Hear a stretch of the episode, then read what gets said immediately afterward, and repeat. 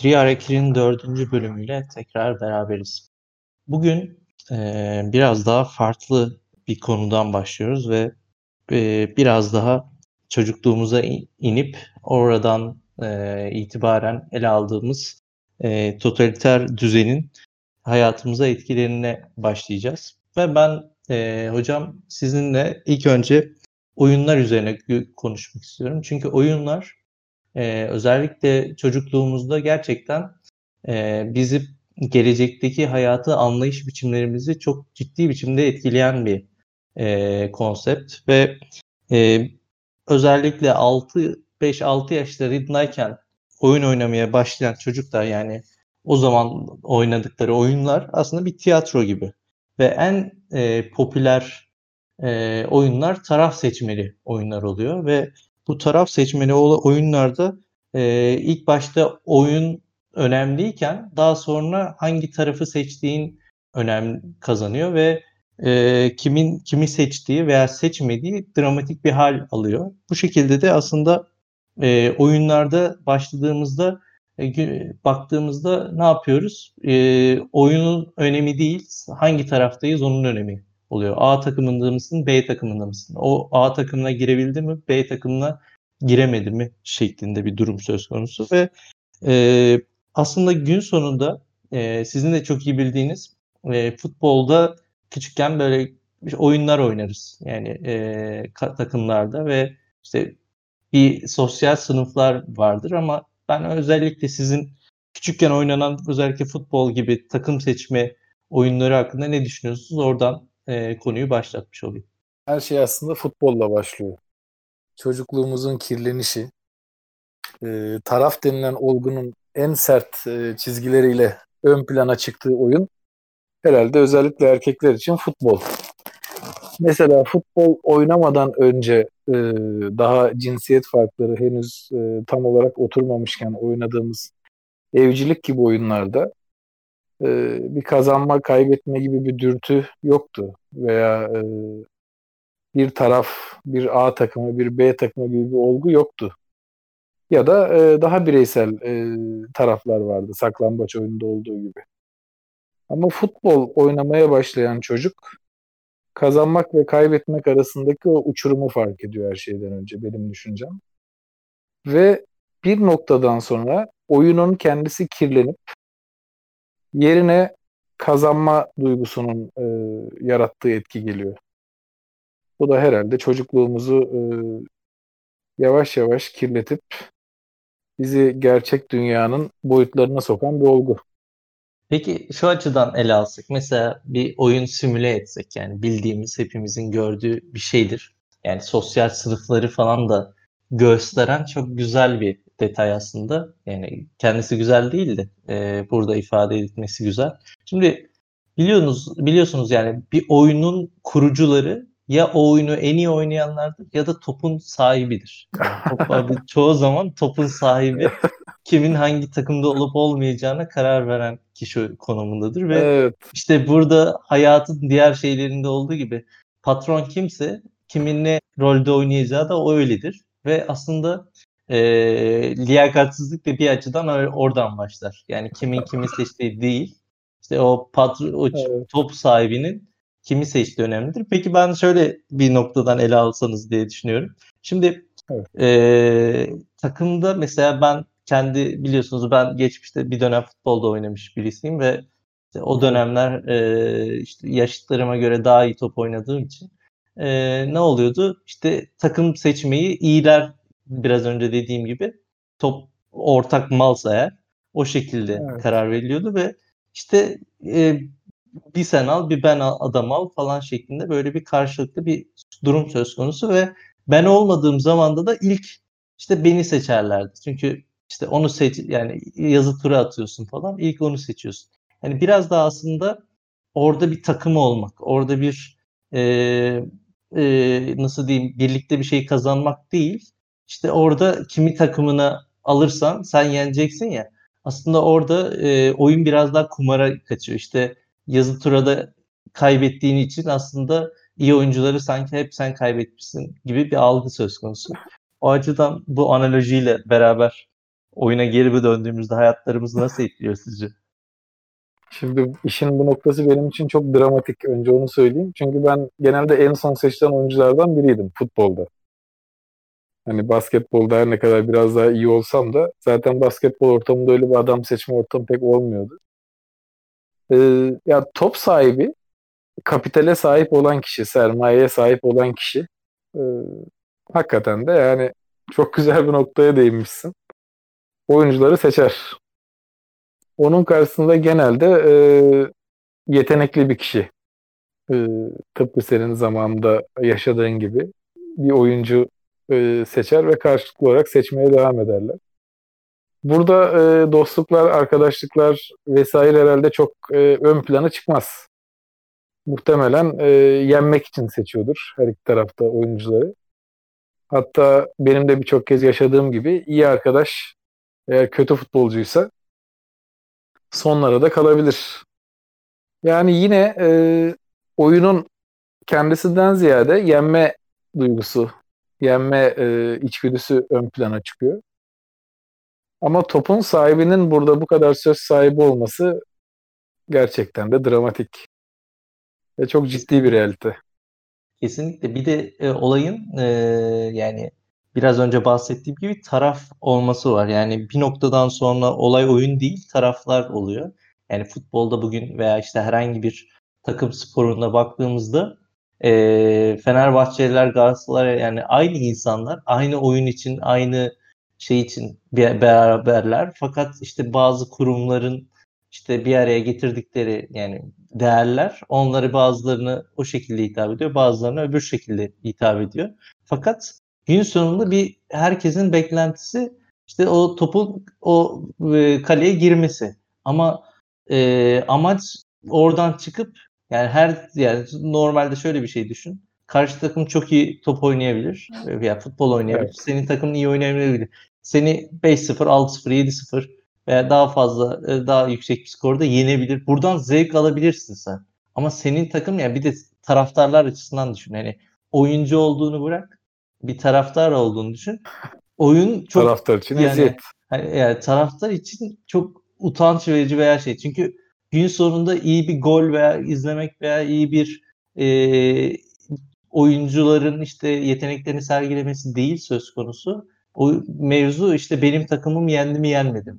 İşte bu da aslında toplumun bu küçüklükten beri e, genlerimizde iş, işlenen işte nereyi seçtiysen aslında oranın kaderine mahkumsun. O ne yaparsa yapsın işte sen ona göre şey yapıyorsun.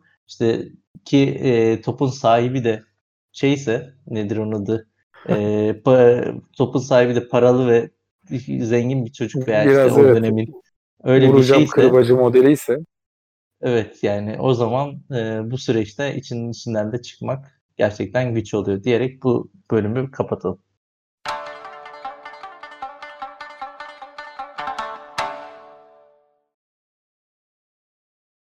Böceklere karşı yapılan ırkçılıklar. Şimdi Emre benim e, uzun yıllardır dikkatimi çeken bir nokta var. Biz insanlık, insanoğlu olarak e, her türlü ayrımcılığı uzun uzun yıllardır aşmaya çalışıyoruz. Bunun e, en gündemde olanı ve son zamanlarda en çok ön planda e, olanı siyahi insanlara karşı yapılan ırkçılık. İşte Amerika'da yaşanan olaylar, Afrika'da yaşanan sömürü vesaire.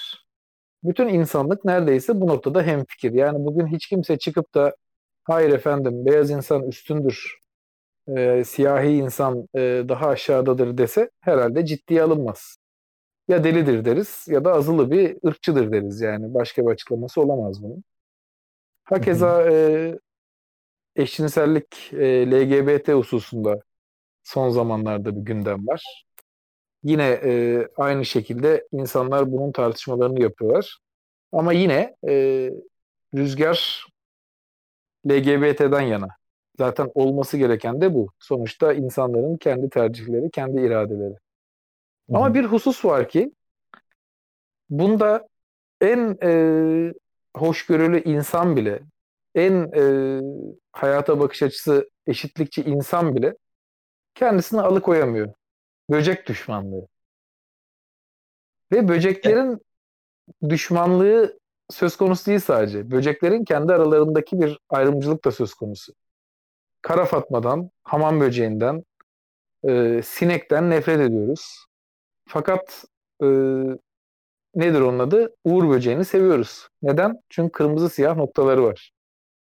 Halbuki o bir predatör. Kendi türünü yiyen bir böcek türü.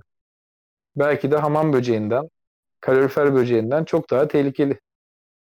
Ne düşünüyorsun bu konuda? Vallahi hocam çok e, kafa açan bir e, durum. E, çünkü ben yani bu şu konu hakkında henüz e, fikir e, geliştiren birisi olarak şu geliyor aklıma. Şimdi azılı bir e, hayvan hakları savunucuları var dünyada biliyorsun. Yani çok Evet. ciddi bir şekilde hayvanların haklarını say- şey yapan insanlar. Bu insanlar gerçekten evlerinde Detan, Raid gibi işte bir takım ilaçlamaları kullanıyor mu? Yani gerçekten Belki de hayvan hakkı eziyorlar. kesinlikle yani ve mesela dediğin işte hayvanlara atfedilen işte böceklere atfedilen atıflar mesela işte karınca da bir böcek türü aslında ama karınca çalışkandır üzerine bile basma karınca bile incitmez gibi Tabii, şeyler. tabii, tabii. Yani öyle tabirler vardı ki dediğin Uğur Böceği çok güzel bir örnek ki Uğur Böceği şey yani Uğur yani baksana Uğur'la özdeşleştirilmiş bir böcek. Niye? Çünkü nedir onun adı? Ee, belki şey nedir onun adı? O ismi koyarken tam güzel bir olay oldu. Aa, Uğur Böceği de oradan geçiyordu. Yani o böcek. Adına Uğur derdi falan. Yani aslında olay e, tamamen böceklerin hangi işlevi yapıyor olması. Yani hayatlarına bakış açısı gibi bir şey yani. Çünkü bizim hayatımızda etkilerine göre biz onları e, gerçekten yani tam, kelimenin tam anlamıyla ırkçı bir şekilde e, şey yapıyoruz. Hayatlarına müdahale ediyoruz. Şöyle düşünüyorum. Ee, mesela ek sözlükte çok gündemde olan bir başlık vardı bir dönem. İşte neden köpekleri, kedileri severken işte koyunları yeriz gibi. Hani orada işlevsel bazı şeylerden bahsediyorlardı. İşte e, köpek şudur budur, işte koyun işte insanın protein ihtiyacını karşılar falan filan bilmem ne.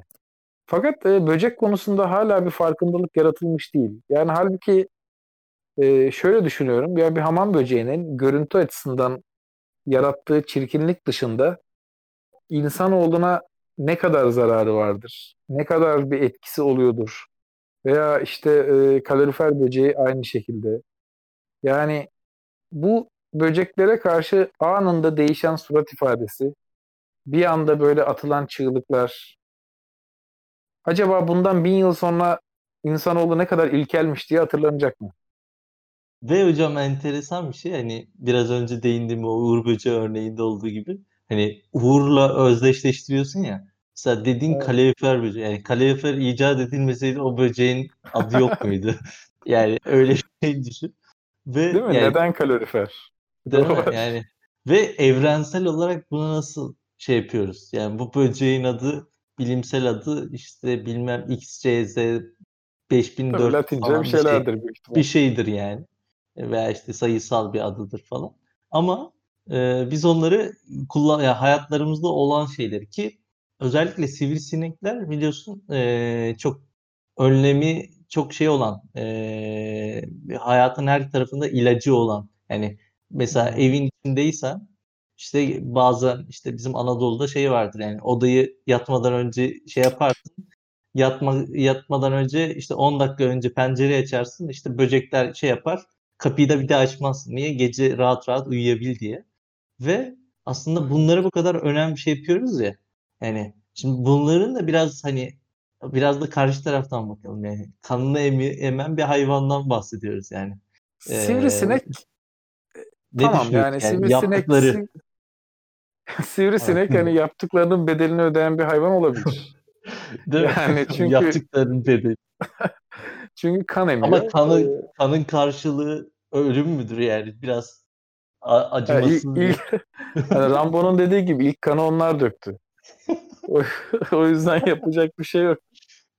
Yani ama kanımızı emiyor ve sıtma gibi hastalıklara falan da sebebiyet olmuş herhalde zamanında. Hani çok detaylı bilmiyorum ama tabii sivrisineğin tabii muhakkak var bir zararı.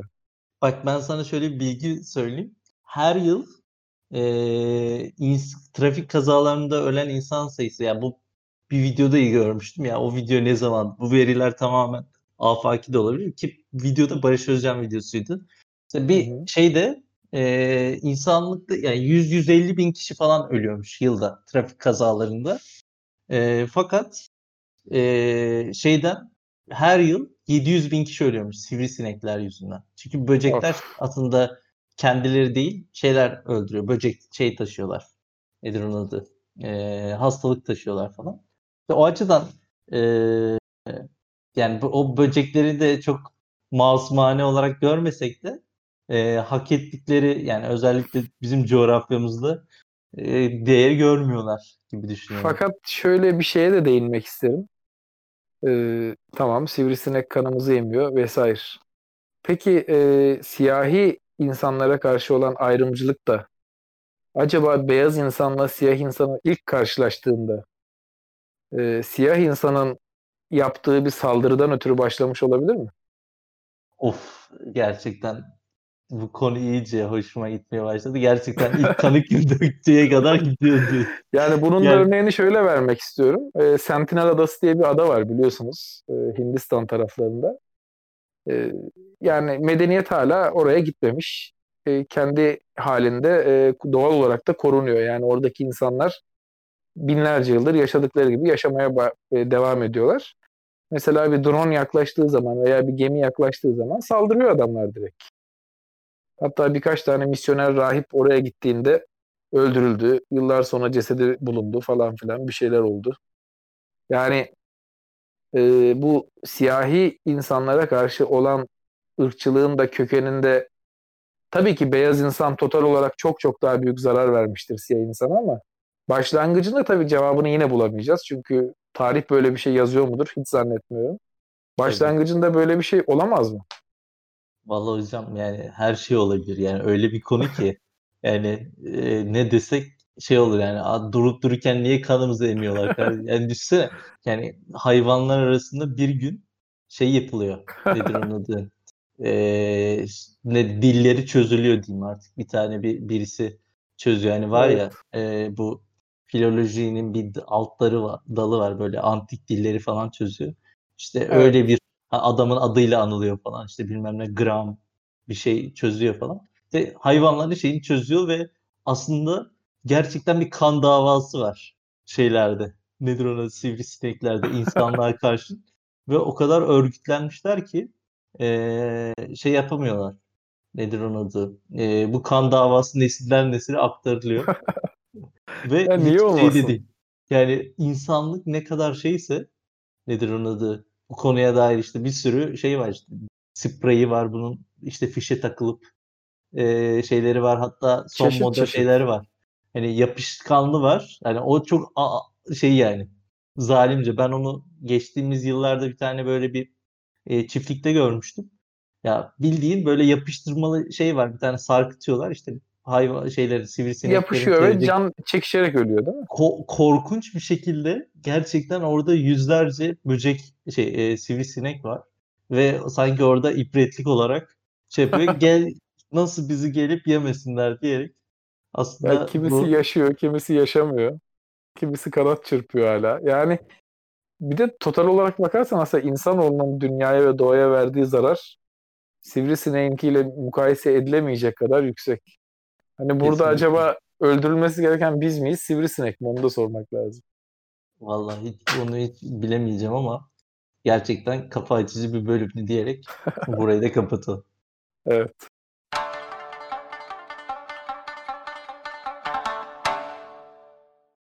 Şimdi hocam e, olayı biraz daha farklı bir yere, daha yine şeyden oyun mevzusundan da e, benzer bir konuyla kahramanlığa getirmek istiyorum. Yani şimdi biliyorsun kahramanlık toplumların e, özellikle totaliter toplumların en büyük silahlarından bir tanesi. Halkı ve kitleleri yönetmek anlamında. Ve e, kahramanlık aslında e, böyle bir nasıl diyeyim sana e, özgür olmayan toplumlarda karşılığı olan bir şey. Çünkü kahramanlık e, toplumların e, yüceleştirdiği, kendileri için işte böyle e, bazı düşünceleri, bazı duyguları havale ettikleri şeyler. Yani işte bir mesela Hristiyanlık düşüncesinde işte dininde yani Hristiyanlıkta işte Hazreti İsa e, dediğimiz figür ne yapıyor? E, işte bütün Hristiyanların şeyini, günahlarını işte üstleniyor falan. Nasıl üstlenebiliyorsa onu da bilmiyorum ve aslında evet. Hristiyanlığın birçok yani bir, buçuk iki milyara yakın bir nüfusu var ve nereye gidersen git Hazreti İsa figürleri, İsa figürleri diyelim. Ee, böyle değişiyor. Oranın yöresinin halkına göre bazen kaslı bir İsa söz konusuyken bazen böyle daha feminen, daha işte e, incelikli bir İsa var. Bazen işte evet. çok maskülen, çok e, böyle kendine güvenen bir İsa varken bazı yere gidiyorsun. Daha böyle işte şefkat, e, gel sevi, seveyim hikayesi falan. Öyle bir durum var. O açıdan e, bu şey e, totaliter düzendeki yani totaliterliği tabii toplumların bu konuya bakışı olarak alıyoruz ama siz kahramanlık düşüncesinin toplumlardaki yeri hakkında ne düşünüyorsunuz? Kahraman e, kavramı kişinin kendi kendine gerçekleştiremeyeceği şeyleri e, gerçekleştirmişçesine haz alabilmek için ve e, kişiyi e, bir konu üzerine, bir dava üzerine motive edebilmek için müthiş işlevsel bir şeydir. Yani İstanbul'un fethi, Ulubatlı Hasan, Çanakkale Savaşı, Seyit Onbaşı, işte Osmanlı-Rus savaşları, Nene Hatun falan filan böyle onlarca insan gerek Türkiye'de gerek yurt dışında sayabiliriz.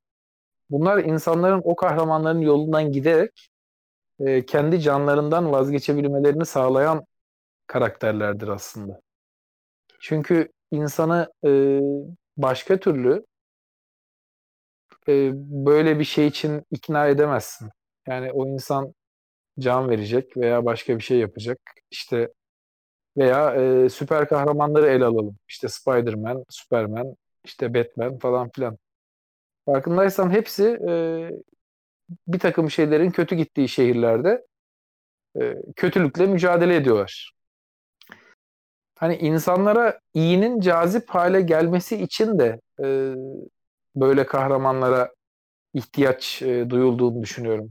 Aslında iyi kime göre iyi, kime göre kötü tartışılacak şeyler ama en azından o kahramanların yaratıcılarının e, iyi olduğunu düşündükleri şeyin insanlara cazip, karizmatik ve kendini feda edebilir hissetmeleri için yaratılmış şeyler olsa gerek.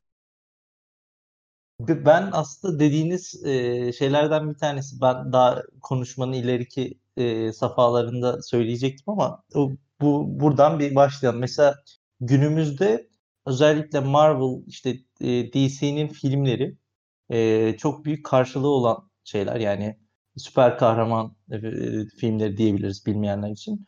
E, ve aslında günümüzdeki kahraman eksikliğini insanların tatmin edebildiği, insanların sanki karşılık bulduğu şeyler. İnsanlar Kaptan Amerika, işte Iron Man, işte öbür tarafta Batman, Superman, işte Joker gibi karakterleri aslında kendi kahramanları, kendi e, hayatlarında e, görmek istedikleri insan gibi görüyor olabilirler mi? Yani modern kahramanlar diyerek o hayali karakterleri örnek verebilir miyiz?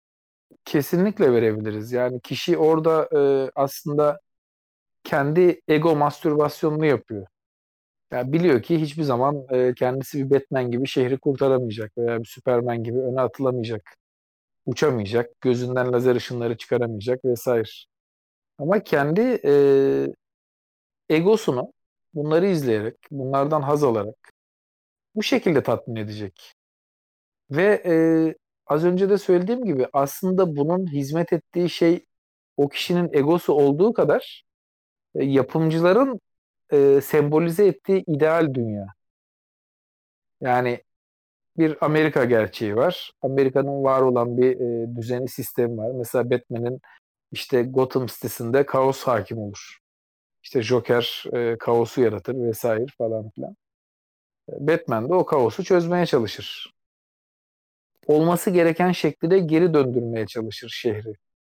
Ama şöyle bir şey de oldu tabii. Şu son Joker filmiyle biliyorsun. E, o kaosu yaratan kahramanı da içinde herhalde daha başka dürtüler e, gizli olan insanlara bir kahraman olarak sundular. Ve şu an aramızda birçok Joker... Şeyi bit...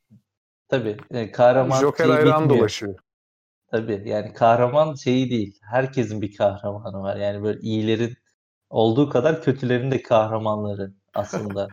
Onların o dediğiniz gibi duygularını öne çıkartıyor. Peki şu açıdan yaklaştığınızda e, yani kahramanlara dair ne biliyoruz? Şimdi en makbul kahraman hakkında kahramanlığı dışında en az şey bilinendir. Aslında Joker filminin yapımı da biraz da işte Nolan filmlerinde gördüğümüz Joker'in e, böyle daha hayatı insani yönünü anlamak.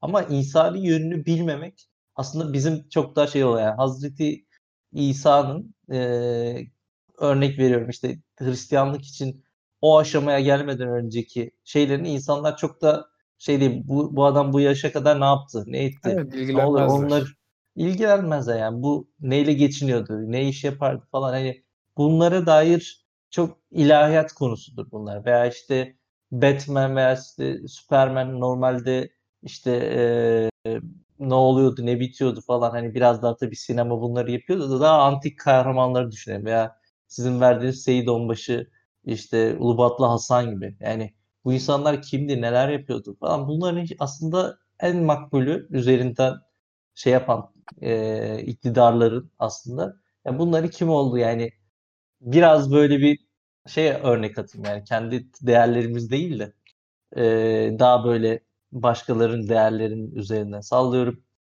E, bir tane şey diyelim Çin kahramanı diyelim. İşte evet. e, ve o kahramanın çok inanıyorsun şey yapıyorsun falan ama işte onun işte LGBT gibi yani işte trans gibi bir şey olduğunu öğreniyorsun günün birinde. Yani evet. o şeyde sen de o düşünceye hiç açık değilsin. Ona karşı kesin tutumların var falan. Şimdi o kahramana bakışın aynı olur mu? Gibi düşünür, düşünürsen aslında kahramanlara dair e, az bilgi, çok bilgi noktasında ne düşünüyorsun? Kesinlikle az bilgi olması lazım. Kesinlikle az bilgi olması lazım. Hatta e, İsa örneğinden şöyle bir film önerisinde de bulunayım. E, The Last Temptation of the Christ diye bir film var. Günah Son Çağrı. E, bu film Hz. İsa'nın insani yönlerini ele aldığı için e, kendisi de bir romandan uyarlama e, aforoz edilmişti adam. Adam aforoz edilmiştir çünkü İsa orada e, detay veriyordu. Yani evlenmek isteyen, işte peygamberlik yükünü omuzlayamayan bir adamdı örneğin. Veya Seyit Onbaşı'dan yola çıkalım. Yani Seyit Onbaşı işte Çanakkale Savaşı'nda tamam topu omuzladı, verdi, işte İngiliz gemisini batırdı. Peki ondan sonraki hayatında ne yaptı? Acaba bir kumar tutkunu muydu? Alkol alıyor muydu? Veya halifeliğin kaldırılmasına nasıl bir tepki verdi? Harf devrimine tepkisi ne oldu? Eğer hayatı yettiyse Cumhuriyeti nasıl karşıladı? Gibi gibi gibi. Az detay iyi kahraman. Çok kahramansam şey çok detaysa maalesef problem. Çünkü Kesinlikle. iktidarla yine çatışabilir. Yani iktidar onun farklı yönleri yani aslında e, en iyi kahramanlık e, biraz önce ölü kahraman. E, ha, ölü kahramanlık ve hakkında şey değil ki ölü konusunda da bir şeyim var. Te, teorim var. Şimdi evet. hayatında hiç mesela kahraman değil id, ka, idoller de bir aslında bir kahramandır yani. Bazı insanlar vardır hayatta tanışma fırsatın olur. İşte biz Philips Club macerasında birçok yıllarca televizyondan izlediğimiz insanla ne, ne güzel ne mutlu ki tanışma fırsatı bulduk. Evet. Onlarla sohbet edebilme evet. şansına eriştik. Ve aslında o gördüğümüz o hayatımızda kahraman diye o kadar büyük bir tanımla olmasa da belli İdol. bir şeyde olan insanların aslında idolleri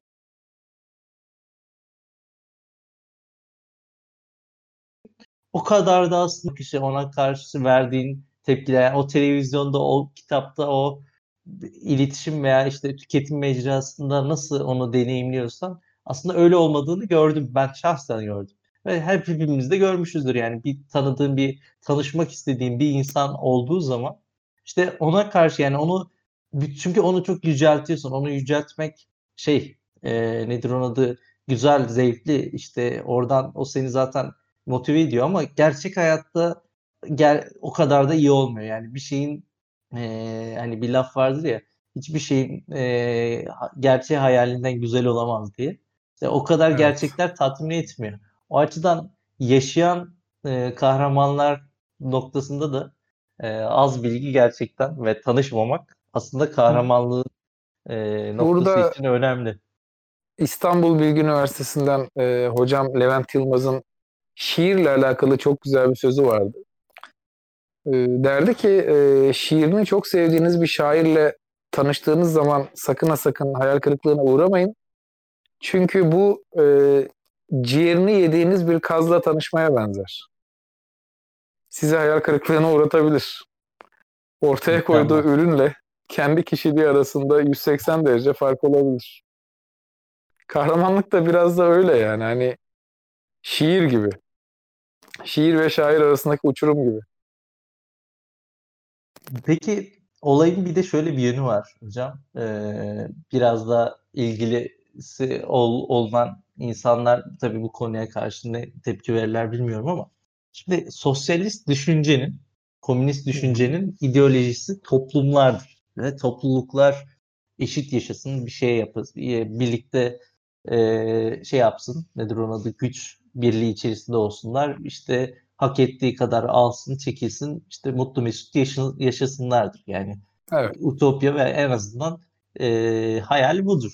Fakat evet. özellikle e, komünizm ve sosyalizmin var olduğu toplumlara baktığımızda işte o halka dair hiçbir şey bilmeyiz aslında. İşte Stalin, Lenin, e, Troçki falan bu isimleri biliriz. Oradaki yine bir kişi vardır e, başta ve aslında evet. toplumlarda da yine işte Stalin'i e, toplumcuyuz biz diyen bir toplum e, Kızıl Meydan'ın ortasına koyup e, işte almalarına devam ediyor. Hatta bazı insanlar var.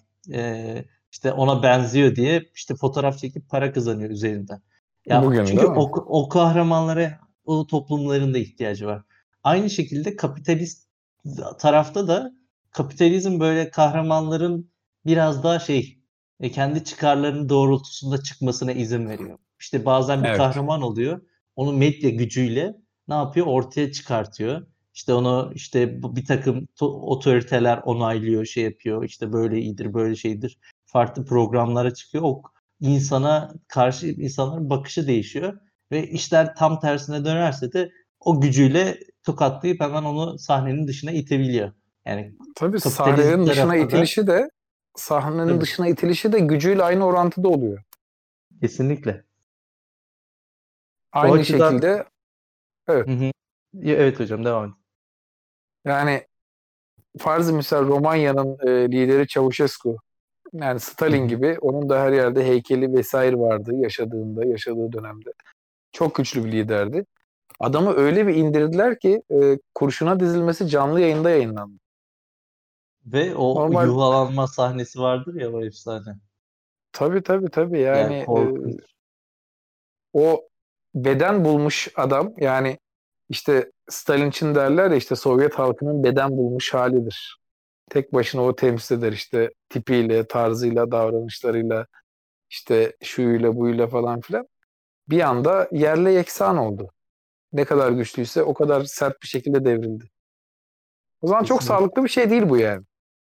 Kesinlikle. Yani kahramanlık aslında yaşadığın coğrafyaya, yaşadığın e, sosyal baskın düzen neyse e, değişen, e, gelişen ve işte onlara göre toplumları yönetilmesi ve kişilerin kendilerini motive etmesi için çok önemli bir e, ola, konsept olarak hayatlarımızda yer alıyor diyerek e, bu noktayı da sonlandırmış olalım.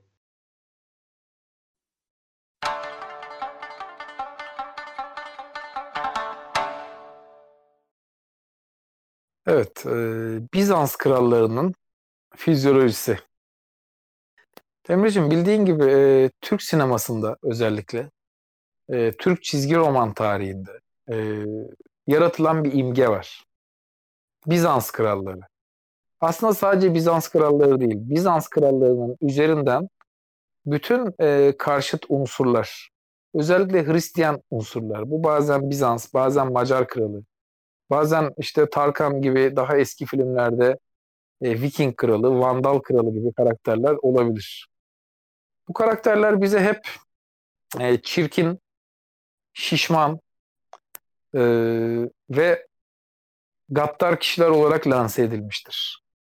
Farz misal e, Tarkan Altın Madalyon filminde e, Vandal kralını Zeki Alasya oynamıştır ve Zeki Alasya berbat bir kraldır o filmde. Hem şişmandır, hem çirkindir, hem işte e, halkına zulmeden bir adamdır. Özellikle de işte ezilenlere, hı hı. Kom, komşu ülkelere de çok zarar veren bir insandır ve en sonunda da işte Tarkan tarafından bir şekilde e, ortadan kaldırılır. Bizans kralları e, entrikacıdır, iki yüzlüdür. Anadolu'daki halka zulmederler, Müslümanlara zulmederler. En sonunda işte Cüneyt Arkın tarafından öldürülürler. Hatta kızları falan da Müslüman olup Cüneyt Arkın'la evlenir. Yani e, garibanın başına gelmeyen kalmaz. Şimdi bu e, tipolojinin yaratılan bu itici karakterin kaynağı ne olsa gerek. Yani özellikle de şu en sona Netflix'in çektiği o Rise of Empire e, şeyin de dizisinde hı hı. İstanbul'da e, savunma yapan bir Bizans kralı gördük. Şanlı bir kral. Hı hı. E, son son İstanbul e, son Bizans kralı Konstantin Dragezes hı hı. veya Konstantin Palailogos öbür adıyla. Orada bu adam yakışıklıydı e, son ana kadar direndi, savaştı. Bir de işin e, Osmanlı'nın son padişahının e, ülkeyi gemiyle kaçarak terk ettiğini düşünürsek çok şanlı bir şekilde öldü yani Bizans kralımız. Sence hı hı. ne oldu da bu Bizans kralı birdenbire kilo verdi, yakışıklı bir adama dönüştü, aksanı değişti, halkına zulmetmeyen, merhametli, kendi canını ortaya koyabilen bir adama dönüştü. Ne oldu yani, yani o Zeki, Zeki Alasya'dan e, ismini bilmediğimiz bu kar, karizmatik oyuncuya ne değişti sence? Vallahi hocam gerçekten bu bir zihniyet değişimi aslında yani çok güzel bir tarihsel süreç izlediniz. Gerçekten yani e, özellikle sinemamızın e, ve bu son filmdeki de aslında yapımcının kim olduğuyla bu işler çok orantılı biliyorsun yani. Çünkü kime kimin hangi duygularını uyandırmak istiyorsun? Çünkü bu şeyde aslında fiz tarih ne yazmış değil de biz e, insanlara ne gösterirsek insanlar ne düşünür şekliyle olaylar ele alınıyor ve işte dediğiniz e, şey olayları özellikle şişman, çirkin, kötü, e, korkunç bir gülüşü olan işte yanında aynı zamanda korkak korkak tabii ki yani. Çünkü yaşamayı seviyor. Ondan sonra işte halkı tarafından sevilmiyor ama o kadar güçlü bir e, hükümdar otoritesi ki, var. otoritesi var. Kimse ona gık diyemiyor falan. Ondan sonra işte çok güzel bir kızı var. Çünkü bir de o gariptir yani. O babadan kız güzel olur. e, e, kız çok güzel olur yani bu burada mi? Genetik şey, bilimine aykırı bir durum var burada. Kesinlikle yani o kadar o çirkin adamdan öyle bir kız çıkmaz yani arkadaşlar yani birbirimizi yemeyelim. en fazla yani şeyi annesi tabii bu krallarda tabii ki şeyleriyle beraber bir işte dediğin gibi korkak olduğu gibi o zaman bu teoriye göre kromozom baskını da anne daha taraf. Daha çok için o yüzden güzel. O yüzden evet doğru bir noktaya değindim. Yani o açıdan bu açıdan da kötüler yani bu bağlamda. Yani her, her yönden başarısız. Başarısızlar ama krallar, imparatorlar. Şimdi Değil mi? E, kesinlikle yani o o başarısızlıklar, o şeylerin rağmen imparatorlar ve hani imparatorluk bildiği gibi yani şey değildir yani koskocaman özellikle Bizans'ta e, kolay bir iş değildir yani. Adamın alın, el, alıntından alırlar yani koltuğu. İşte böyle biraz salak olsan biraz şey olsan. Aslında e, o toplumlarda e, işte zaten Doğu Roma Batı, Batı Roma hikayesinde biraz daha şeydir ya. Hani taraflarda aslında işler gittikçe dinin de hukukun da içerisine girince daha akıllı, daha işte şey insanlar olmasını gerektirir. Nedir onun adı? Rasyonel daha dünyadan haberdar. Yani yok öyle sarayın bir köşesinde işte havuzun içinde ağzına işte üzümü atarken yanlarında kızın olması falan. Yani işte o biraz da senin dediğin gibi e, şey e, Zeki Alasya ve o dönemdeki işte toplu e, toplulukların ne beklediği o filmlerden. Çünkü orada e, karizmatik bir kral görsen işte Bizans'a karşı sempati duyabilirsin mesela. Evet. E, o açıdan e, Netflix'in yaptığı e, son imparator biraz daha aslında dürüst desek yeridir galiba. Fazlasıyla. Şöyle bir şey de var yani objektif olarak baktığımız zaman e, ya tabii ki e, bir Türk olarak önce onun altını çizeyim. Yani Osmanlı'nın devamı olan bir ülkenin vatandaşıyım ve geçmişimden hiçbir şekilde sıkıntım yok. Fakat e, baktığın zaman işgalci olan pozisyondakiler Cüneyt Arkın ve çevresi yani bizim atalarımız. evet. Biz işgal pozisyondayız. Adamlar savunma pozisyondalar.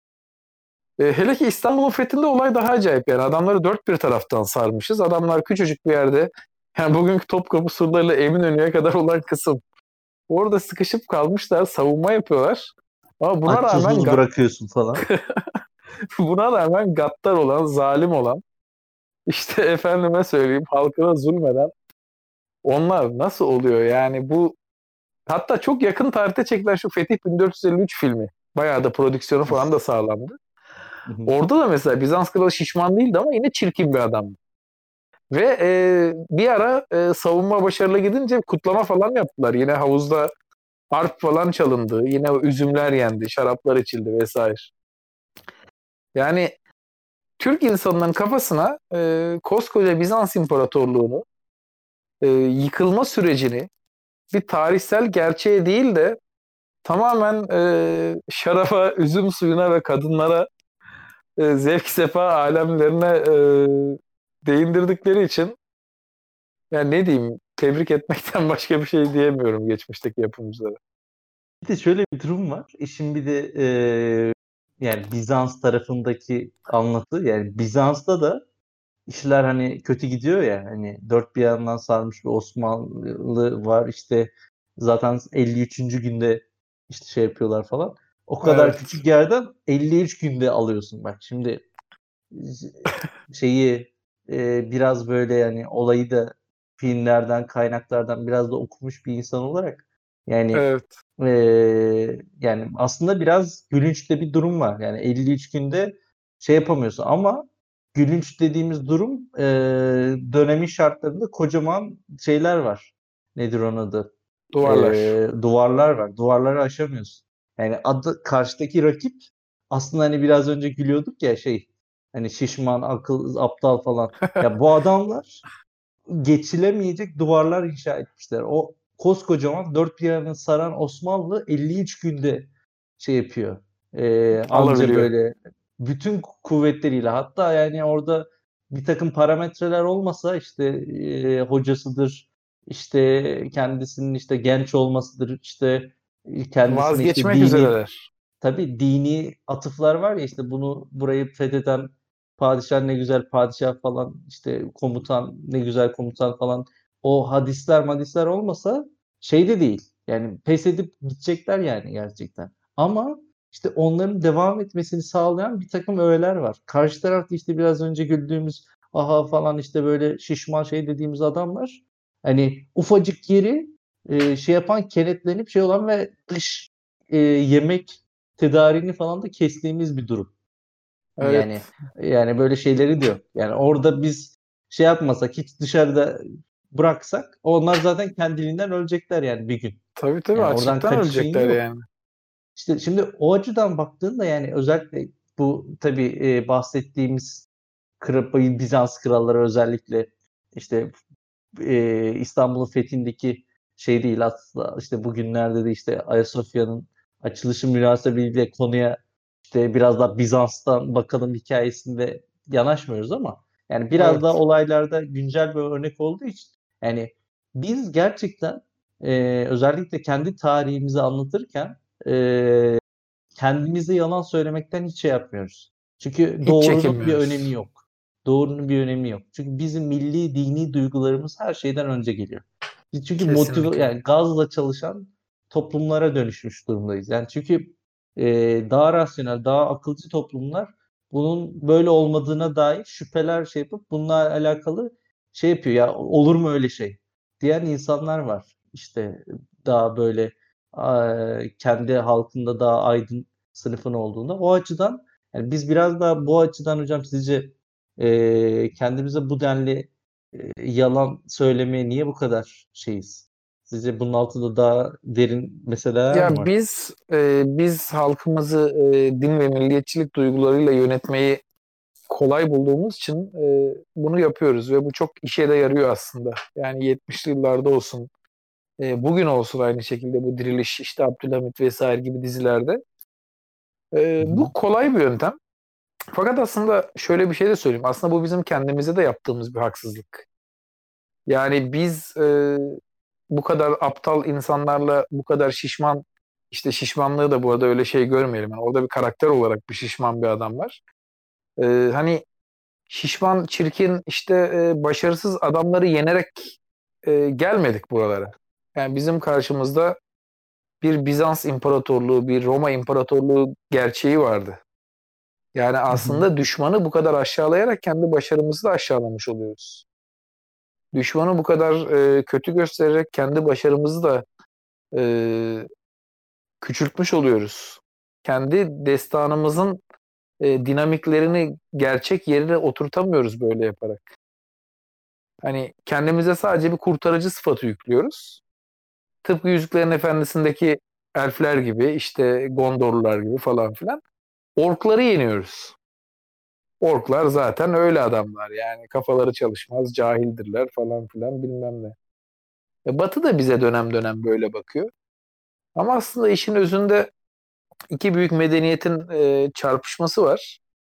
Ve bu çarpışmanın e, detaylarını, e, özelliklerini iyi bir şekilde anlatmamız gerekir diye düşünüyorum halkımıza. Özellikle İstanbul halkına. Hatta geçen Ekşi Sözlük'te şöyle bir öneri gördüm. Çok da hoşuma gitti. Yani koskoca İstanbul'da e, son Bizans kralına ait hiçbir imge, hiçbir işaret e, yok. Zaten kendisinin mezar yeri de belli değil. Ama en azından öldüğü yer olarak rivayet edilen Topkapı surlarına son Roma İmparatoru Konstantin Palaiologos burada ölmüştür diye bir küçücük yazı, heykel vesaire zaten kimse kaldıramaz bu ortamda onu da en azından bir küçücük yazı surlara dikilemez mi?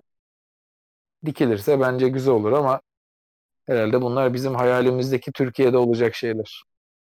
Peki ya dediğin çok haklısın hocam. Yani e, bir de Fatih dediğimiz adam aslında ben hem Doğu Roma'nın hem de Osmanlı'nın şey Doğu Roma'nın imparatorluğu Osmanlı'nın imparatoruyum diyen bir adam. Yani şimdi o milliyetçi dini tarafı olan insanların şöyle de bir durum var. Yani senin e, böyle idol olarak veya böyle kahraman olduğun kimse ya ben o ona da saygı duyuyorum. O zaten o, o tarafı da şey yapıyor yani onların da şey ki zaten Roma e, du, şeyinde yolunda ölmesiyle beraber yani belki öldürülmesiyle diyelim. Yani Evet. koca Bizans'ı şey yapmak durumunda değil. Çünkü bir kültürü değiştirmek korkunç derecede zor bir şey. İnsanları hayır bu dediğin senin yanlış. Bu sen buna inanacaksın demek. Yani çok uzun yıllar uzun şeyler yani sömürü zaten Osmanlı'nın e, yıllar boyunca işte sömürüyle şeyle değil de hoşgörüyle toplumu yönetmesi aslında biraz daha durumun gerçeğini farkında olmak. Yani bir yere sömürmek istiyorsan çok baskın bir kültürün olması lazım. Dilini oraya götürmen lazım. Evet. İşte mimarini mimarin var mı mesela senin? Yani bu kadar güçlü bir edebiyatın, sanatın, kültürün var mı? İşte ama hoşgörü dediğin zaman hoşgörü şey yani o zaten e, toplumsal bağlamda kimsenin sorgulamadığı ne güzel dediği bir şey. Ama sömürünün de sömürü yapanın da ne kadar orada büyük potansiyeller yaptığını da unutmamak lazım. O açıdan e, Fatih örneğinde olduğu gibi sizin son bahsettiğiniz e, Bizans imparatorunun da yani biz hani bu insanları biraz da bak yani gerçekten şey bilmiyoruz. E, nedir onun adı? E, turizm falan filan bunlar hiç umurumuzda olmadığı için evet, e, evet. yani Bizans'ın ne kadar potansiyel fanı diyeyim yani fanı olan işte şey ümmeti olan mı diyeyim artık insanlar olduğunu bir düşünmediğimizde ya bunlar bizim gün sonunda bize para kazandıracak. Adam ölmüş. Biz onun şeyini yapmışız. Onu anmak için gelen insanlardan para kazanabiliriz yani. Yani sen bu toplum bu toprağın sahibisin ama orada senden önce yüzyıllarca yaşamış e, insanlar var. Yani orada imparatorluklar var ki Bizans İmparatorluğu da e, çok büyük eserler bırakmış. Hatta işte biliyorsun işte bu Ayasofya mevzusunda yani bugün bu kadar dert ettiğimiz Ayasofya böyle dandik böyle bir sallıyorum Orta Asya ülkesi değil ki. Yani veya şey değil ki yani o, o Ayasofya için bugün ne bedeller ödeniyor. Yani evet. senin o Bizans'ın şey yapmadığımız Bizans aslında ortaya ne gibi eserler koymuş.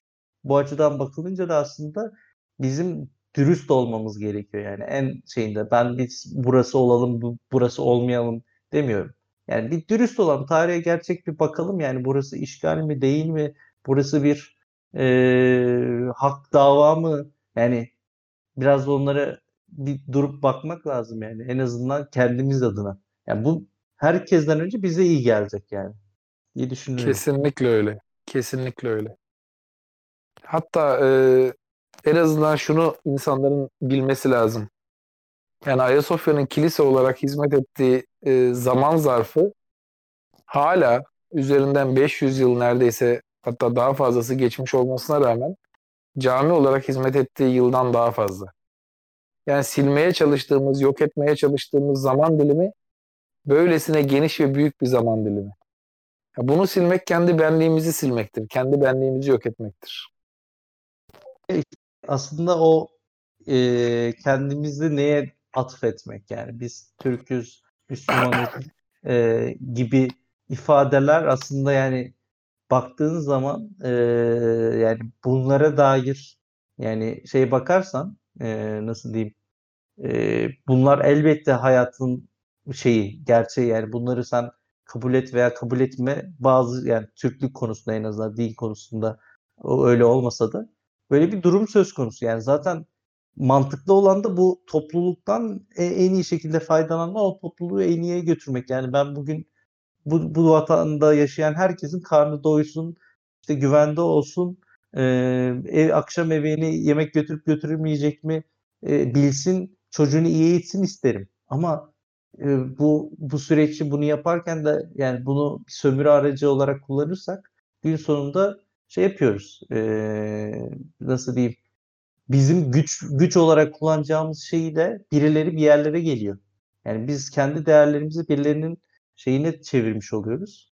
E, nasıl diyeyim ortamını. O açıdan bunlar çok bir açıdan da çok tehlikeli kavramlar diye düşünüyorum.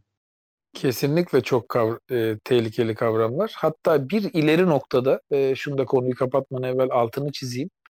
Şimdi bizde e, milliyetçilik, e, fikri milliyetçilik ve kan milliyetçiliği olarak e, ikiye ayrılır. Birçok insan hı hı. işte e, asıllı asılsız biz işte Orta Asya'nın işte şurasından göçmüşüz. İşte bir tarih kitabından bir gazeteden görür işte işte Konya'nın şu ilçesi Orta Asya'nın şurasından göçmüştür falan filan gibisinden. Kendisine oraya ait kılar.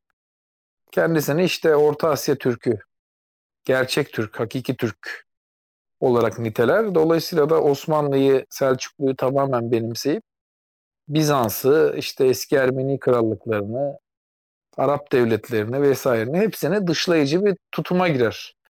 Halbuki Osmanlılar bu insanlar kadar ayrımcı değildi. Ya Osmanlıların girdikleri yerlerdeki birçok insan e, zaman içerisinde gerek şahsi olarak gerekse e, toplumsal olarak inanarak veya inanmayarak çünkü kendi çıkarları da bunu gerektirmiş olabilir. Müslüman olmuşlardır. Yani Bizans kökenli, işte Ermeni kökenli, e, Arnavut kökenli, Sırp kökenli birçok insan hatta Bosna halkı gibi toplumsal olarak Müslüman olanlar da var. E, Müslüman olmuştur. Yani bugün işte Atam Fatih e, İstanbul'u ne güzel fethetmiş diyen bir insanın büyük büyük büyük büyük dedesi İstanbul kuşatması sırasında Bizans askeri olarak görev yapmış olabilir. Bu çok mümkündür. Çünkü o insanlardan esir olup daha sonra Müslüman olup Türkleşenler, asimile olanlar vesaireler yani. O halk ne oldu yani? Hepsi gitmedi. Yani, yani. Tabii zaten katliamcı bir devlet değildi Osmanlılar. İsyan tabii. etmediğin müddetçe yaşıyordun. Bir Fatih İsyan alıyor. etme, Cahil vergini ver şey yeter. Tabii. tabii. Yani Trabzon'un fethinde e, nüfusun aşağı yukarı 30 bin kişilik bir kısmı toplu olarak Müslüman oluyorlar. E, Büyük Larus'ta okumuştum bunu yıllar yıllar önce. O gün benim kafamda bu çakmıştı. Yani hani e, Bizans halkıydı bu adamlar, Pontus halkıydı. Müslüman oldular. E, zamanla dillerini vesairelerini de yitirdiler, Türkleştiler. Bu Anadolu'nun birçok yeri için geçerli. E, arada yapılan evlilikler vesaireler, şunlar bunlar yani atamız Osmanlı, atamız aynı zamanda Bizans. Yani bunun ayrımını yapıp kan ölçümlerini falan kimse bulamaz yani Orta Asya'dan gelip gelmediğini vesairini falanını filanını. Tabii ki e, Atatürk'ün de dediği hani ne mutlu Türk'üm diye ne demiş konu orada kapanmış ama bu milliyetçiliği yaparken bu esasları da göz önüne almak lazım diye düşünüyorum. Kesinlikle yani çok derin bir konu ve aslında e, işin sonunda biraz daha dürüst olsak hepimizin kazançlı olabileceği bir konu olarak da e. Geri dönecek. Evet.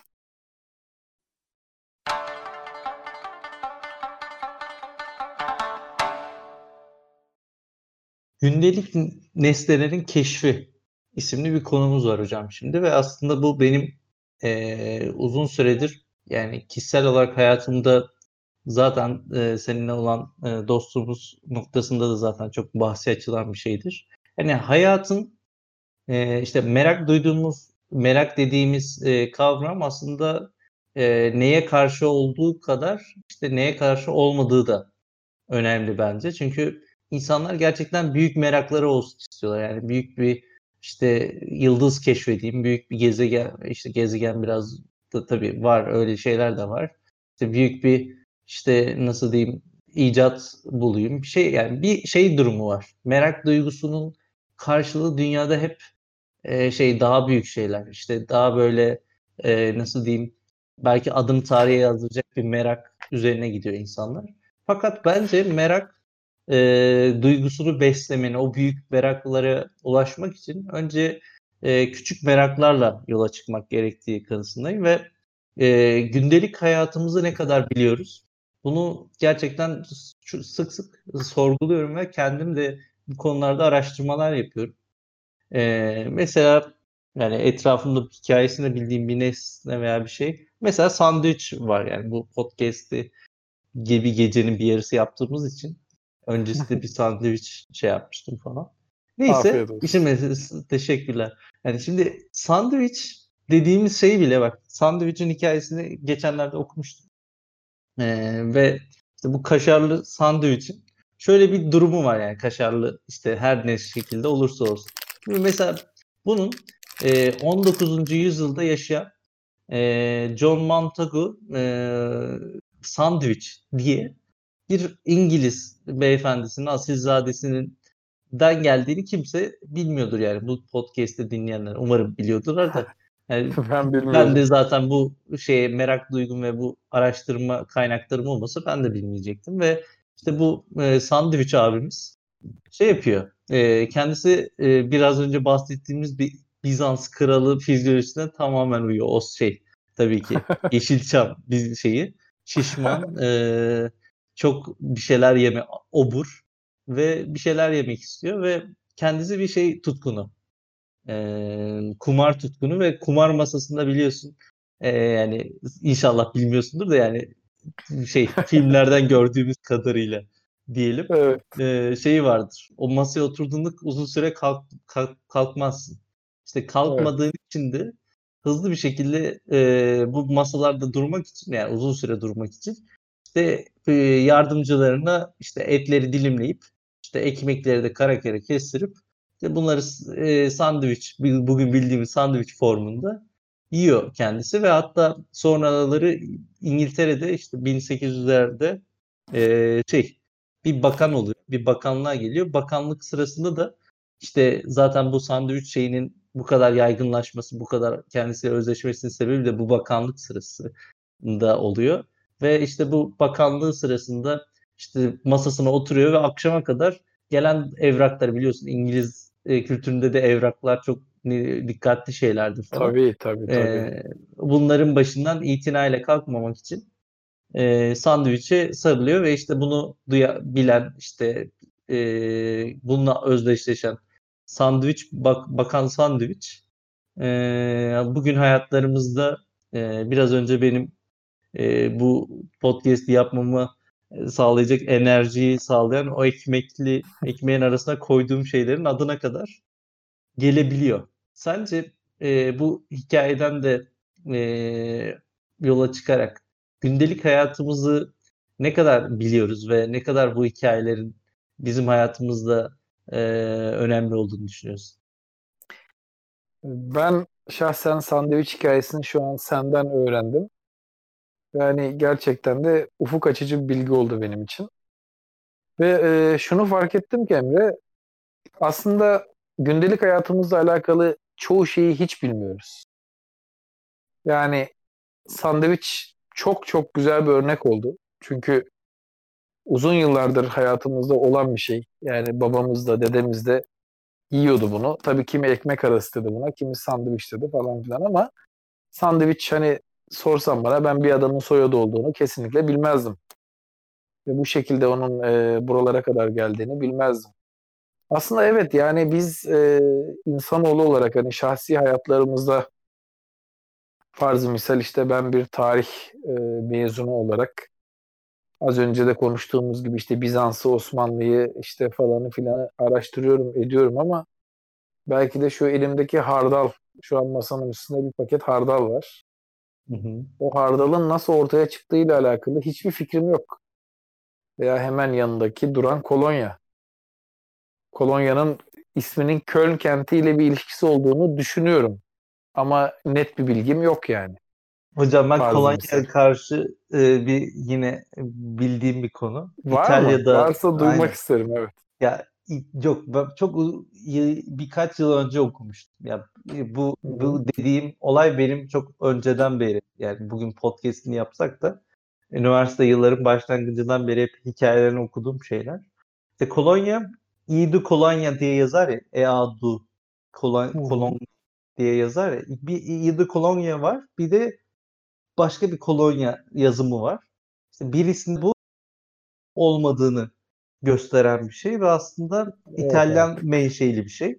Fakat bunun e, şeyini, e, popülaritesini e, bu İdi Kolonya e, yazılım şeklinden de anlaşılacağı gibi Fransızlar yapıyor. Çünkü kendileri içerisine bir, bir takım esanslar dökerek onun daha hmm. güzel, daha e, vücuda sürülebilir şeyler olduğunuz bir şey yapıyorlar, düşünüyorlar ve öyle satıyorlar.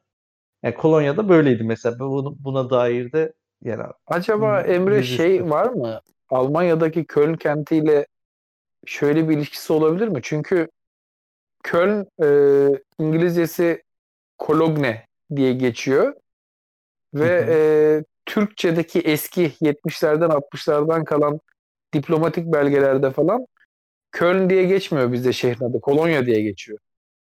Hatta bende bir e, yazışma var. Kolonya Başkonsolosluğu yazıyor mesela Almanya'nın Köln kenti için. Vallahi hocam işte Ac- bu hikayelere ne kadar güvenebiliriz onları da bilmiyorum. Acaba Türkiye'ye de Köln'den gelmiş olup da Kolonya falan filan. Her neyse yani evet, sonuç tabii. olarak e, bir cehaletin içinde olduğumuzu düşünüyorum ben. Yani yakın çevremizde hayatımızın her an içerisinde olan eşyalara karşı işte sandviçiydi, sabunuydu, kolonyasıydı, ekmeğiydi. Hatta bunların nasıl ortaya çıktığına dair çeşitli gizemler vardır benim kafamda. Yani bir insan kesinlikle e, nasıl olur da işte bir ayı bulabilir. Yani Değil buğdayı mi? buğdayı şey yapacaksın. işte buğday Arpayı. alkollenecek. Hı hı. Onu içeceksin. Sarhoşluk etkisini fark edeceksin. Hatta e, uyuşturucu maddeleri bu insanlık nasıl keşfetti? Yani farzı misal marihuana denen bitkiyi. Bir insan Hı. bitkiyi nasıl kurutup sarıp içmeyi aklına getirebilir ki? Tabii yani yani bu süreçler çok şey yani korkunç. Ya mesela enteresan bir şey hikayesi anlatıldı. Tabii bu çok eski bir hikaye olduğu için bu konuda da yani diğerleri olduğu kadar net bir şey söyleyemem. Yani yakın tarihte olmayan. Mesela çayın keşfi. Evet. Çay nasıl keşfedildi? Biliyor musun mesela? Yok bilmiyorum. Mesela çay e, tabii bu- bir yanlış biliyorsam yani yanlış biliyorsam bunun doğru bilinen de ne kadar doğrudur onu da bilemiyoruz da. Hı hı. İşte bu zaten özellikle Doğu kültüründe, Asya kültüründe diyeyim daha doğrusu çok e, o taraflardan gelen bir şey zaten ilk başlardan beri. Yani orada bulunduğu kesin de yani buraya nasıl geldiği e, şüpheli ve aslında çay işte bir imparator işte bir ka- Çin imparatoru kafilesiyle beraber bir yerden bir yere seyahat ediyor.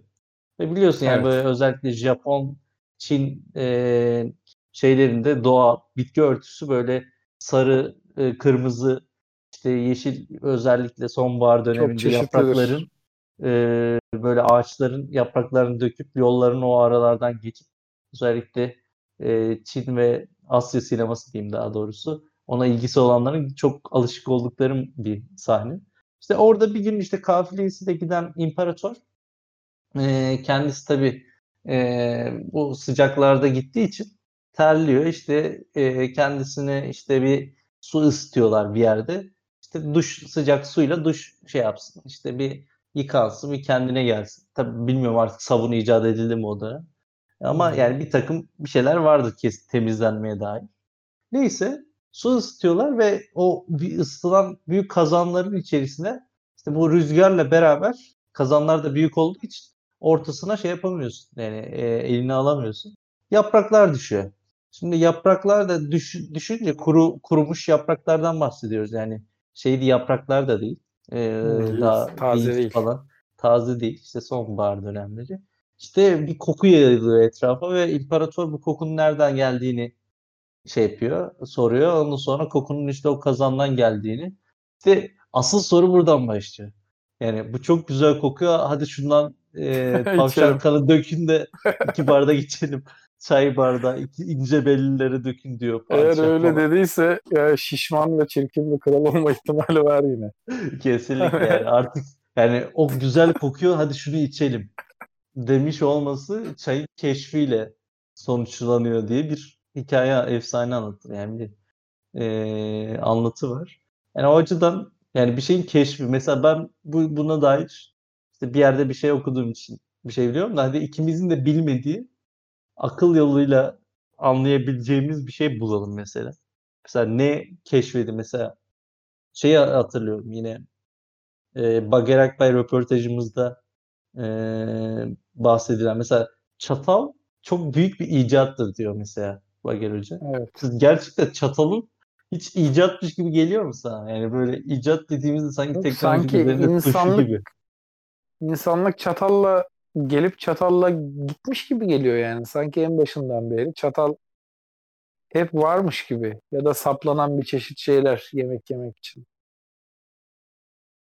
İşte yani o açıdan e, mesela çatal gibi yani böyle kaşık gibi şeyler, nesneler aslında e, zenginin fakiri ne kadar şey olsa altın kaplaması da olsun aynı işlevi yerine getiren şeyler Tabii. yani bir et var, bir şey var. Onları e, Saplıyorsun ve yiyorsun. Saplıyor, saplıyorsun yani gerçekten saplamak kelimesi de şey fiili de buraya çok gitti.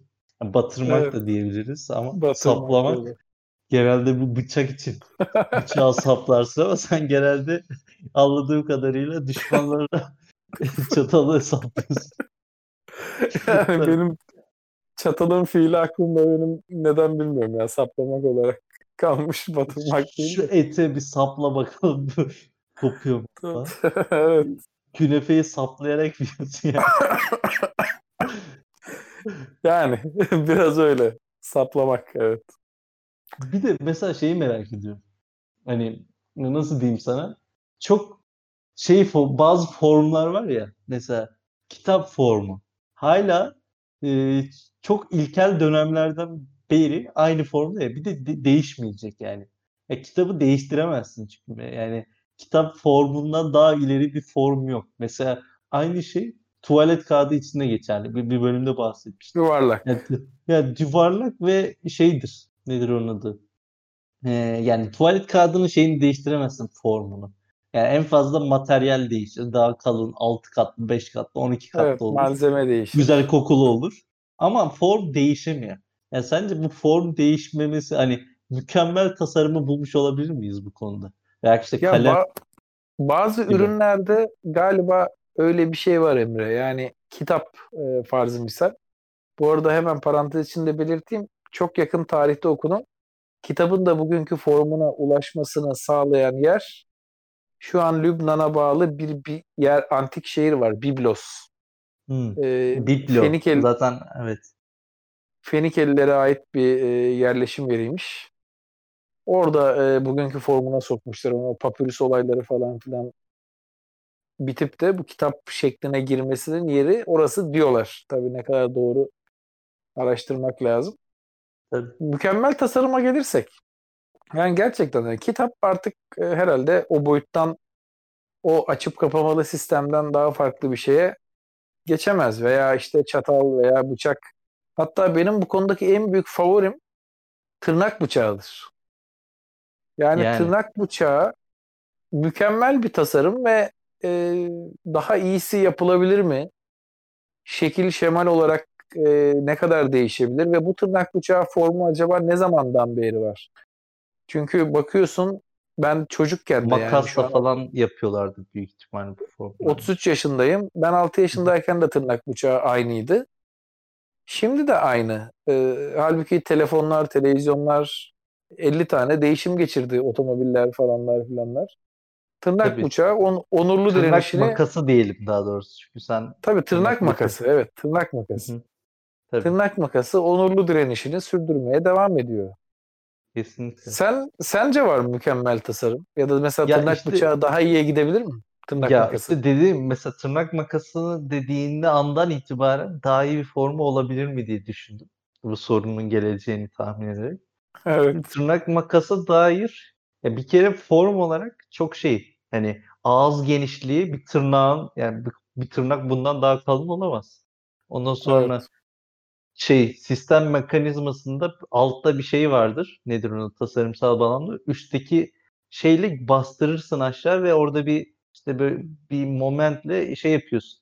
O arayı sıkıştırıp hani güç de alıyorsun alttan ve üstten. Hani böyle bir makas formundan daha farklı bir şeydi ya. O açıdan eee, tam böyle bir işlevselli bir de kürvet bir yani eee, o şey yuvarlak oval bir şeyi vardır. İçe bük, iç bükey bir oval var. Hı hı. Hani tırnağın formuna göre de kesilebilsin diye. Yani tırnak konusunda mesela cımbız da aynı şey. Cımbız var ya bak geçenlerde Aa evet. Evet. e, bir arkadaşımdaydı benim işte kişisel eşyalarım bu taşınma süreci oldu bir ara. İşte bu tırnak e, makası ve işte şey aldım bir tane e, cımbız ve hayatımda aldığım en iyi yani böyle şey vardır ya bir akım var biliyorsun işte her şeyin şey mat siyah tam böyle siyah özel işlemeli falan arabalarda falan tercih ediliyor falan ya. Şimdi arayüzler falan da bütün app'lerde siyah dönüşüyor ya. İşte bir tane tırnak şeyi bu aldım. Şey pardon cımbız aldım. O kadar estetik ki. Yani inanamazsınız. Benim için mükemmel bir yani onu işte Görmek isterim. takım şeyimi kullanmak için eee, şey yapıyorum ama gerçekten hocam o kadar yani bu hikaye de gerçekten ge- hani based on the true story yazar ya bazı filmler. Evet. Gerçekten öyle bir şey. O kadar mükemmel olmasına rağmen işlevini yerine getirmiyor. Gerçekten iyi bir e, şey değil. Çünkü yüzeyi estetik kaygılarla böyle sivrilmemişler. Yumuşak yapmışlar tamam mı? Yumuşak yapınca da İşlevini yitirmiş. işlevini yitirmiş ve şey değil. O yumuşaklık almıyor işte o kılları. Ve e, daha stabil eski bir tırnak şey pardon cımbız gerçekten ne kadar o çirkin formuna rağmen e, işlevini 10 numara yerine getirince yani o tasarımı görsem ne kadar beğensem de aslında bazı konularda işler çok daha önemli. Bir de şöyle bir şey var. Yani komplike tasarımlar var ya, komplike ürünler. Ee, evet. Mesela örnek vereyim işte buzdolabı, çamaşır makinesi, işte e, bulaşık makinesi. Mesela bulaşık bulun, bulunmasının da bir hikayesi var ve bu hikayeyi de geçtiğimiz günlerde okumuştum. Ee, ve şöyle onun da hikayesinde biraz da aslında şeyler var. Yani tarihsel süreçte hani cımbız veya işte kalem, kitap bu konular değişmiyor dedim ya. Ee, evet. Ama şeyin kullanımı bulaşık makinesinin değişiyor. Yani mesela bulaşık makinesi şöyle bir e, tarihsel süreci var. Şimdi 1800'lerin sonunda bir tane bir e, Amerika'nın e, bir şehrinde yaşayan, eyaletinde yaşayan bir e, politikacının bir eşi var. Yani bu e, bu e, hanımefendi şey yapıyor. Nedir onun adı? Tabii ki politikacı ve işte böyle bir takım e, eyalette veya işte üst bürokratik şeylerde olan kadınlar ve tabii o dönemde artık siyahi e, ayrımı işte ne kadar ırkçılık ne kadar var bilmiyorum ama şey e, böyle malikanelerinde çalışan insanların bir sürekli yemek veren de bir aile oldukları için yani politika gereği bir sürü insanı davet etmeleri gerekiyor. Hı-hı. Şey yapıyor. Evini çağırıyor ama işte bu çalışanları ona hak ettiği gibi şey yapmıyor. Nedir onun adı? Ee, temizlik yapmıyor. Değer vermiyor. E, temizlik vermiyor. Yapmıyorlar. İşte bu, bu da diyor ki gerçekten ya kimse bu bulaşık makinesini yapmazsa ben yapacağım der, dercesine icat ederim dercesine kendisi bir şeye giriyor. Yani bulaşık makinesi nasıl yapılır? Bulaşık nasıl olur falan. İşte ee, şey yapıyor. İşte bakır böyle bir rezistanstan işte bir şeyler yapıyor. İşte su sıcak su püskürterek karşı tarafa bildiğimiz şu anki sisteme çok yakın bir sistemle hı hı. işte daha kabaca bir şekilde bildiğimiz çok ilkel bir formda bulaşık makinesini şey yapıyor. Zaten bugünkü formunda da sular en fazla o pervanelerle aşağı yukarı gidiyor. Yani hiçbir aslında e, o zamanlardan yok. bir şeyi yok yani. Çünkü daha ileriye gidemiyorsun biraz önceki şeyle beraber. Neyse e, 1800'lerin sonunda işte gidiyor patenti alıyor. 86, 87, 89 falan o civarlarda. Sonra bu şeyini alıyor tabii hani bunu köyde bir tane ha, e, teyze bulsa e, bu bunu hiçbirimiz belki bu kadar görmeyecektik ama işte bir ünlü bir insan olunca evine giren çıkan da çok olunca böyle böyle meşhur oluyor şeylerde e, o bölgede ve bir tane birkaç tane restorandan talep geliyor ya biz de bizim de böyle makinemiz olsa falan. Ondan sonra Çok onlara satıyor falan. Ondan sonra hani bundan sonra ne düşünürsün? Akın akın e, bunu üretmişler, satmışlar. İşte onlar da e, zengin olmuşlar. Onlar ermiş muradına. Biz erelim kerevetine falan deriz ya. Bu hikaye evet, öyle olmuş. bekliyor. Bu hikaye nasıl olmuş biliyor musun? Bu işte e, aile 1900'lerin başında e, bunu üretmeye başlamışlar ama gerçekten bata, batmaya kadar gelmişler. Niye biliyor musun? Kadınlar işte özellikle ev hanımları bu bu makineyi almıyorlarmış. Niye biliyor musun? Çünkü bulaşık yıkamak o zamanlardaki kadınların özellikle tabi burada bir cinsiyetçi değil arkadaşlar. Tarihsel süreç anlatısı yapıyoruz lütfen. Ee, şey kadınlar bulaşıkları yıkıyorlar ya. Bulaşıklar günün sonunda erkeklerden arınıp işte kimsenin olmadığı zaten kimse oraya bulaşmak istemiyor. Arınıp yalnız kalıp düşünmeye ayırdıkları vakit olduklarını düşündükleri için ve alıştıkları için evlerine bulaşık makinesi almıyorlar. Ve gerçekten çok haklı bir sebep. E, şey olmuyor. Nedir onun adı? Bu icada rağmen alabilecek güçleri olmasına rağmen sırf hayatlarındaki bir belli bir alan şey olmasın diye nedir onun adı? e, gitmesin diye kişisel evet. bir alan yani bireysel bir alan yani böyle toplumsal yani birkaç kişi de dahil olduğu bir alan da değil. İşte akşam yorgunluğunu tek başına rahatlatıcı bir iş olarak görüp almıyorlar. Olay işte 1950'lerde işte İkinci Dünya Savaşı sonrasında artık bir tüketim çılgınlığı var biliyorsun dünya kendine gelmesi için her bir sürü ürün satılıyor, bir sürü ürün çıkıyor evet. çünkü savaştan çıkan bir insanlık var durumda. İşte o zaman bulaşık makineleri de şey oluyor, rağbet görmeye başlıyor ve işte bu sefer zenginlik ve kadınların işte koca ve kocalarına ve çocuklarına daha çok vakit ayırabilecekleri hmm. fikriyle e, evet. bu sefer daha çok e, insanların hayatlarına girmeye başlıyor ve işte bize de aşağı yukarı işte 80'li yıllarda falan ilk kez e, gelmeye başlıyor. Gel, geliyor falan. Hatta işte ilk üreten firmayı da ya Beko ya Arçelik olması lazım. İşte öyle de bir hikayesi var. Yani bulaşık makinesinin bile bak şu anlattığım hikayeyi zaten bu kadar e, yüzeysel hatırlasam da yani bir e, evet. şeydi yani nedir onun adı konu başlıklarına dair e, bazen böyle birkaç kişiye bu, bu hikayeyi anlatınca şey yapıyorum hatırlıyorum ama yani hikaye kendisini hatırlattırıyor. Çünkü şey bir durum var. Hikayenin böyle çok e, özel noktaları var. Ve aslında bu e, bulaşık makinesinin günümüze gelme serüveni de aslında insanlığın şeye bakmasıyla yani ürünlerin hayatlarındaki işlevleri açısından çok önem arz ediyor. Çok önemli. Demek ki annemin de yakın zamana kadar bulaşık makinesine direnme sebebi Amerikalı kadınlarınkiyle aynıymış. Tabii annem Kadıncağız... bunu 2000'lerde yaşıyor olması. evet 2000'lerde yaşıyordu ama demek kadıncağız kendi kendine kalabilmek için istemiyormuş bulaşık makinesini. Belki de. Yani bunu hiçbir zaman bilemeyeceğiz Öğrenemeyeceğiz. Bu bölümü de kapatalım. Evet.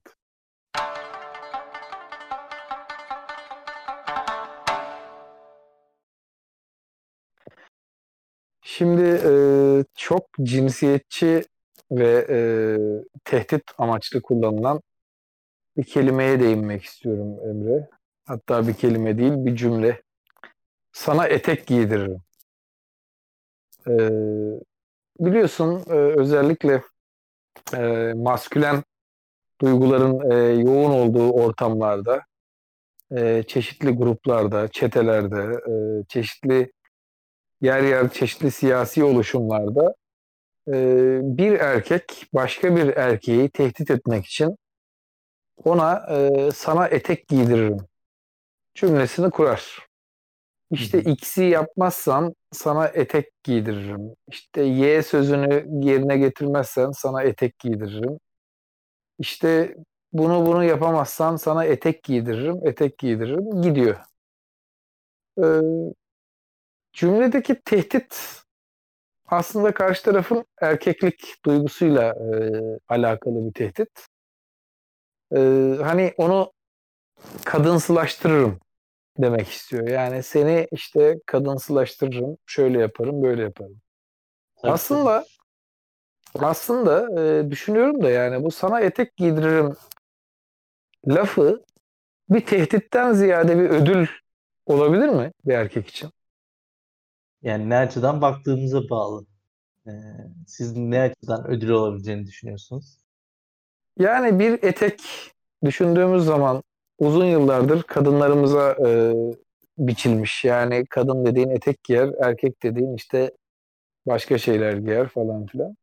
Halbuki etek e, erkek fizyolojisine, erkek e, yapısına çok daha uygun e, bir kıyafet değil mi? Özellikle yaz mevsimleri için. Hı hı. Yani düşündüğümüz zaman hani bir pantolon, özellikle kot pantolon, her seferinde zararları anlatılıyor. Kısırlık yapıyor mu? Yapıyor. İnsanların sperm sayısını düşürüyor mu? Düşürüyor. Hareket kabiliyetini azaltıyor mu? Azaltıyor. Sıcaktan ötürü çeşitli e, tahrişler, çeşitli pişikler yapıyor mu? Yapıyor. Oysa etek öyle mi? Yani etek püfür püfür bir kıyafet. Hareket Kesinlikle. alanın geniş. İstediğin gibi ata binebilirsin üzerinde etek varken. İşte e, etek rüzgar alır. İşte mantar, enfeksiyon, pişik gibi hastalıkların önüne geçer. Yani etek e, bir erkeğin aslında sıcak havalarda hele ki geniş bir etek yani öyle e, balık tarzı işte dar eteklerden bahsetmiyorum. Hani geniş ve uzun bir etek bence bir erkeğin e, yaz mevsiminde giyebileceği en ideal kıyafettir. Yani püfür püfür hava eser, hava alır. Seni hastalıklardan korur. E, kot pantolon gibi cinsel sağlığını tehdit etmez. Yani İskoçların bu alandaki e, onurlu duruşunu saygıyla e, selamlıyorum. Fakat onlar da pantolon giyiyorlar. Sadece özel günlerde falan giyiyorlar etekleri. Bir de Araplar e, özellikle Hicaz bölgesinde yine o entarinin alt kısmı e, etek gibi o şekil püfür püfür geziyorlar. Ama biz erkekler olarak bu kıyafeti kadınlara nasıl kaptırdık? Hatta nasıl oldu da bu etek kadınların sembolü haline geldi. Kadınların pantolon giymesi okullarda falan yakın zamana kadar yasaktı. Ee, senin lise zamanında oldu mu bilmiyorum ama yani 2002'de ben liseye başladım. 2003-2004 gibi pantolon giymek serbest oldu bizim lisede. Etek zorunluydu yani kızlar için. Ondan sonra zaten yavaş yavaş pantolon giymeye başladılar. Hatta pantolon da bence kadın için daha uygun. O ayrı konu. Sen e, ne düşünüyorsun bu etek ve cinsiyet hususunda? Valla yani e, yani bir bu konuda aslında en şey teori yani bugün krolar diye adlandırdığımız kro diye adlandırdığımız yani evet. adlandırdığımız değil de şey bakımından daha böyle İç Anadolu veya işte lümpen Doğu Anadolu. kesim diyelim lümpen. Lümpen, lümpen kesimin bir şalvar gerçeği var. Şimdi şalvar evet. bu dediğin evrenin makul şeyi. Nedir onun adı? Giysisi. Yani ne etek ne pantolon o aradaki o geçiş bölgesi şey e, şalvar. Ve gerçekten e, yani şu açıdan söyleyebilirim. E, yani eteğin e, özellikle bir insanın hayatındaki formu dediğin gibi yani bir, bir açıdan özellikle şu yaz günlerini düşündüğünce yani e, evin içinde çırılçıplak gezemezsin. E, short evet. giysen veya şey giysen onların işte fizyolojik bölgelerin şeye göre bir bazı şeyleri var. E, rahat olması lazım, bol olması lazım falan. Ama etek tamamen şey yani nedir bu şey için form için çok uygun bir e, kesim bir forma sahip. İşte o açıdan yani, yani yani şeye benziyor bu. Mesela saat saat ilk önce hocam bilmiyorum biliyor musun? Şey önce kadınların popüler olduğu bir şeymiş. Nedir onun adı? Ha, kadınların ee, sevdiği, kullandığı. Sevdiği. Çünkü bir moda nesnesi gibi algılanıyor ve kadınlar şey yapıyor. Nedir onun adı? Özellikle saat sahipleniyor ve şey yapıyorlar e, saatin e, kendilerini şey yaparken özellikle saat derken de yani kol saatinden bahsediyoruz tabii ki. Daha Hı-hı. sonra bu yani erkeksileşmesini veya işte erkeklerin giymesini sağlayan şey e, işte erkekler bu köstekli saatler var ya onları daha şey buluyorlar. Ama işte şimdi değişmesi için de öyle bir mecburiyet gerekir. Yani hayatta bir şeyin kullanman için şey değil ya. İşte erkekler 2. Dünya Savaşı'nda işte savaştasın yani. Hatta Birinci Dünya Savaşı, ikinci değil. Birinci Dünya Savaşı'nda savaşa girince yani kösteği aç, kösteği kaldır, cebinden çıkar, kösteği aç. Sonra şey yap, daha, o zamana kadar da vurulma. Yani ölmezsen saati öğrenebiliyorsun yani. Öyle Çok şey. uzun iş. Yani özellikle e, şey değil, nedir onun adı? E, bu saat örneğinde gibi büyük bir çaba sonrasında şey yapıyorsun ama şimdi etek bir de 50 eteğini çekmek gibi bir şey var biliyorsun. Şimdi eteğini e, etekleri zil çalıyor mesela. Evet. Yani bu Kadınlara alakalı... eksik etek diye hakaret ederler. Tabii. Ee, ne eski şeyde. Bilmiyorum yani gerçekten yani etek ya bak şu an var ya sen konuya bastın etek çok derin de bir mevzu olur. Yani tarihsel süreci ne bilen biri, birisi olsa bize burada bir etek edebiyatı yapabilir. Gerçekten çünkü kesinlikle e, eteğin şu açıdan yani bu kadar atasözlüğüne deyime nasıl girdin abi, abi sen yani bir şeysin. Ee, bir nasıl diyeyim silindir formunda bir şeysin yani. tamam mı? bir tarafında lastik var. Bir tarafında evet. Latin Amerika'da değilsen şey yani düz yani ya pompon falan bir şeyler olur ya evet. çaça maça yaparken. Yani o formda değilsen düz bir şey yani sen bu evrele bu kadar atasözlerine nasıl karıştın? Yani bunlar hep düşünülmesi gereken şeyler. Yani çok çok eski bir tarihi var belli ki. E, fakat nasıl oldu da yani kadınlıkla nasıl bu kadar özdeşleşti? nasıl oldu da hani erkek tamam hani şal var biraz daha geniş e, kıyafet tarzı etekle pantolonun arasındaki geçiş şekli gibi dediğin şekilde ama yine de eteğin verdiği özgürlük. Etek bu işin nirvanası yani bence erkek için. Hani ya hocam bütün yaratılış formuna ters yani şey pantolon yani. Ya çünkü tabii. pantolonun ya pantolon şu şekilde tabii eteğin de zararlar. Et, burada etekçiyiz arkadaşlar. Eteğe geçelim. Lobisi yapmıyoruz ama şey e, yani pantolonun buna karşılık etek şey bir durumu var. E, nedir onun adı? E, böyle bir yani çok kolay bir form tamam mı? Yani hiç sıkılması yok bir şey yok. Yani zaten hani dini ritüellere, şeylere, kaygıları düşün. Onlar da yok yani çünkü şeyi kapatıyorsun mevzunun Hiçbir uzun belli olmuyor. Kesinlikle. Yani hiçbir uzun, hiçbir bedensel hattını da e, şey yapıyorsun, belli etmiyorsun. Hı hı. E, çok güzel. Yalnız şöyle de ironik bir durum var. E, muhafazakar e, kesimden insanlar yakın zamana kadar kızlarının, eşlerinin pantolon giymesine izin vermezlerdi tamam mı? Hani etek hı hı. giymeli kadın dediğin işte erkek pantolon giyer falan filan. Onun da ben altyapısını anlayabilmiş değilim. Şimdi pantolon bedensel hatları daha mı çok ortaya koyduğu için kadınların pantolon giymesini istemediler?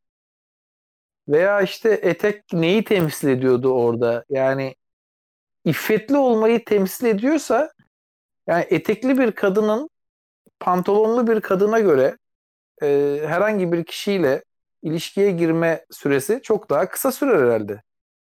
Yani etek vardır sadece üzerinde. Ama pantolon çok daha detaylı bir kıyafettir. Hani pantolonun Kesinlikle. çıkması gerekir tamamen. Oysa eteğin çıkması gerekmez. Aslında pantolon etekten daha muhafazakar bir kıyafet değil midir kadın için? Valla öyle hocam. Hatta benim aklıma ne geldi biliyor musun? Bu sana anlattığım örnekleri okuduğum bir kitap var. Ee, evet. Gündelik hayatımızın tarihi. Ee, bu konulara ilgisi olan arkadaşları da şey. Bir, bir 5 saniye, bir 10 saniye bana izin verseniz ben bir o kitabı bulup belki etek bölümü vardı ona bir baksam. Tabii ki tabii ki tabii ki. Tamamdır. Bir 10 saniye. Tamamdır.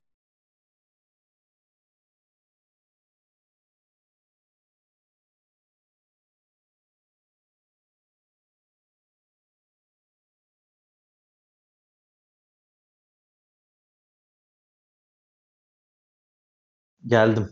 Hocam evet. bir bulmam lazım tabii.